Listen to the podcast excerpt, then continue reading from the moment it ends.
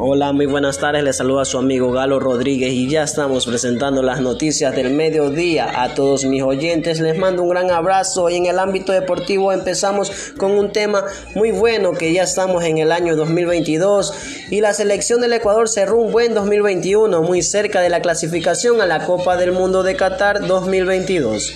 El año 2021 de la selección del Ecuador fue muy intenso como el de todos los equipos del mundo. Después de un 2020 casi sin actividad Eliminatorias, Copa América y un poco de amistosos colmaron la agenda de la Tri, que mostró solidez para ganar partidos claves y quedó muy cerca de la clasificación a la Copa Mundial de Qatar 2022. Ecuador jugó la impresionante cantidad de 18 partidos en el año. Fueron 10 por eliminatoria, 5 por Copa América y 3 amistosos. Los números no llaman la atención, pero el balance es positivo. Si se ve la pintura completa, ganó 6, empató 6 y perdió 6, con 21 goles a favor y 20 en contra.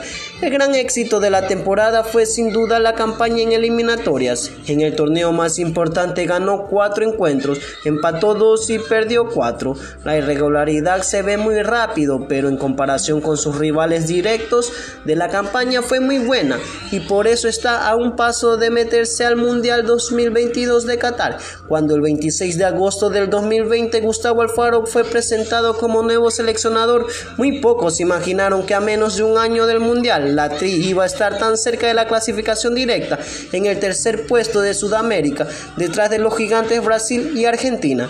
Sin embargo, lo inesperado ocurrió y hoy el equipo ecuatoriano está a seis unidades por encima del cuarto Colombia y del quinto Perú, alejado de una lucha que promete ser feroz, aliviado por el colchón de puntos obtenidos y a un paso de jugar su cuarto mundial. Solo restan cuatro fechas para el final de las eliminatorias y brasileños y argentinos ya sellaron su pase. Detrás de ellos vienen a ritmo veloz y sin distracciones un Ecuador que dio el golpe de autoridad en la última doble jornada y se escapó tanto que en cuenta del resto de sus rivales ya lo dan como clasificado.